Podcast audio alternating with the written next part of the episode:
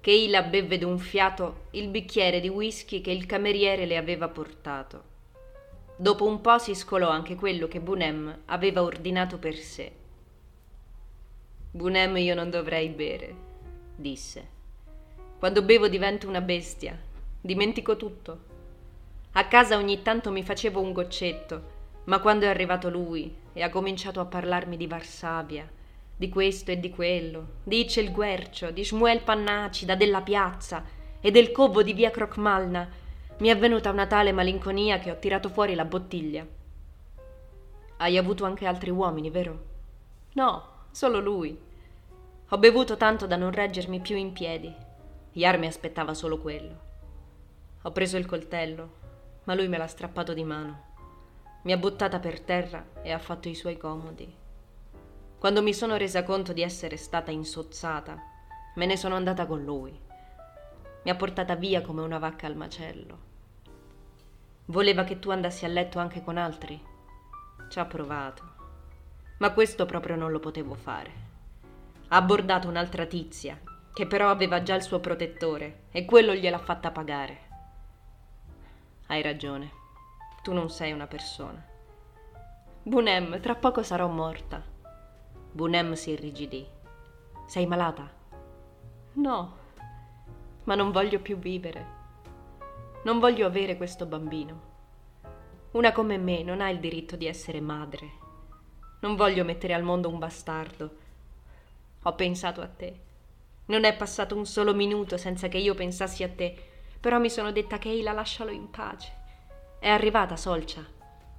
No, no. Ti scrive? Non ho più saputo nulla di lei. Arriverà.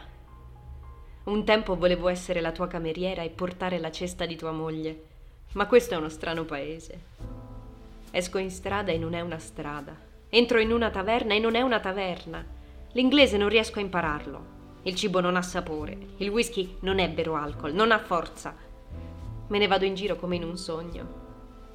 Non voglio essere sepolta qui. Se avessi soldi me ne tornerei a Varsavia e mi comprerei un pezzetto di terra al cimitero. E pazienza se è fuori dal recinto. Meglio a Varsavia fuori dal recinto che qui in prima fila. Qui non c'è Dio. Se Dio esiste deve esserci per forza anche qui. No, qui c'è un cielo diverso. Gli ebrei non sono ebrei, ma anche i Gojim non sono Gojim.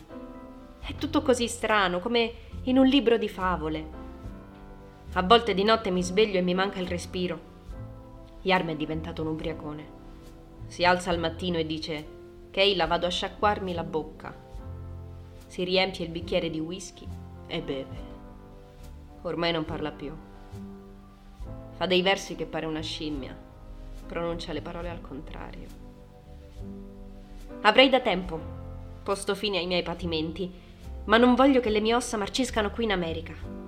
Voglio mettere da parte i soldi per il viaggio di ritorno. Ecco perché vado in giro a vendere panini.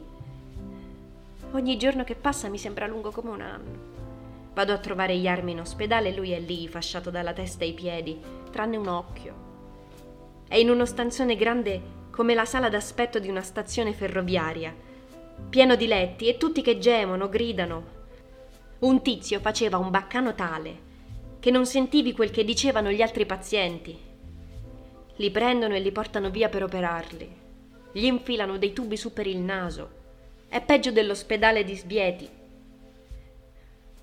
Bunem, non riesco a credere di essere davvero seduta qui con te.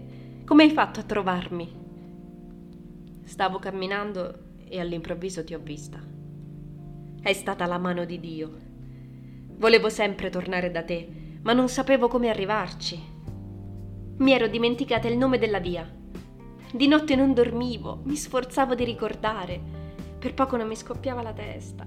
L'ho chiesto a Yarme, ma lui non me l'ha voluto dire. È la verità. A Torney Street. Mamma mia, mamma mia, scrivimelo. Se mostrerò il pezzo di carta, la gente capirà. Volevo venire a dirti addio prima di crepare o di partire.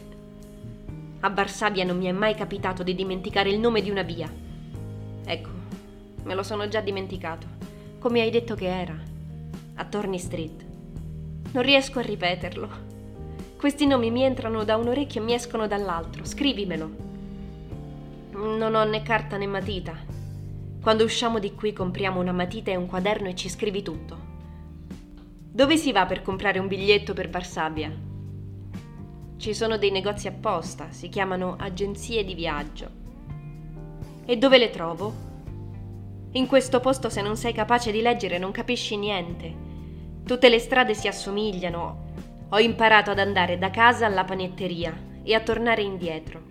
Mi sono trovata dei punti di riferimento. C'è un abbeveratoio per i cavalli e un cancello dove tengono le autopompe dei vigili del fuoco. All'interno hanno una specie di palo lungo il quale si calano quando c'è un incendio. È tutto così diverso qui. Da quando ti ho lasciato ho una gran confusione in testa. Ho dimenticato perfino il tuo cognome. Ricordo solo che ti chiami Bunem. Thomas Zauer. Mamma mia, come ho potuto dimenticarlo? Avevo persino uno zio a Thomas Zoff, lo zio Jettel. Non mi ricordo più di niente, non mi ricordo più niente di niente. È come se qui mi fossi stordita. Sto distesa sul letto e mi pare che giri tutto. È una malattia? Forse sto diventando pazza. Sì.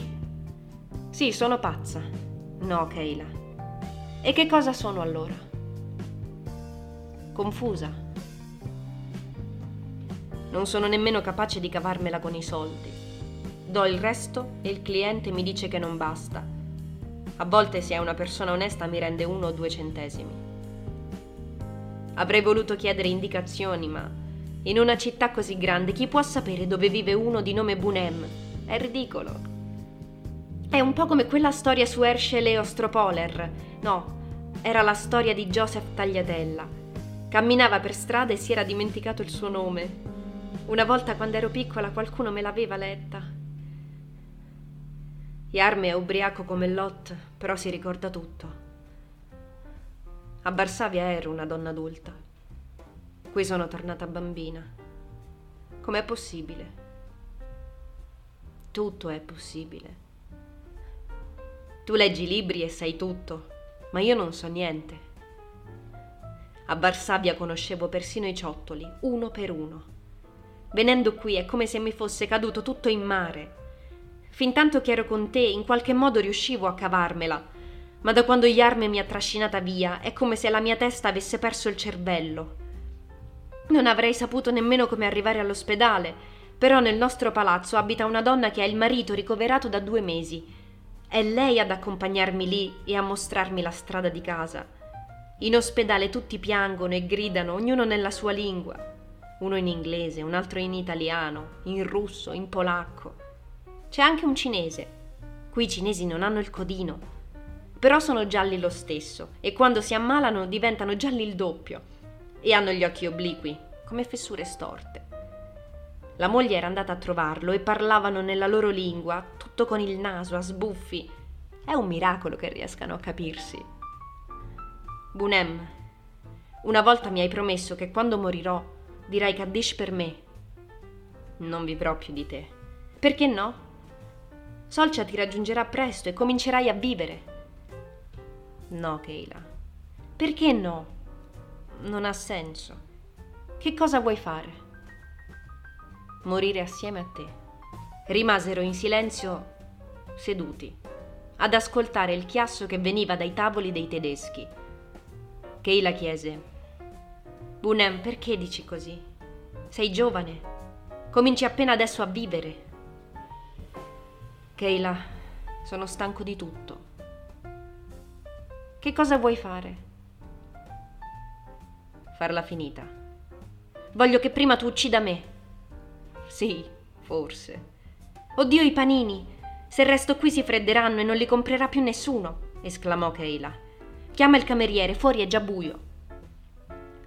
Keila volle pagare il conto, ma Bunem si affrettò a tirare fuori qualche moneta dalla tasca.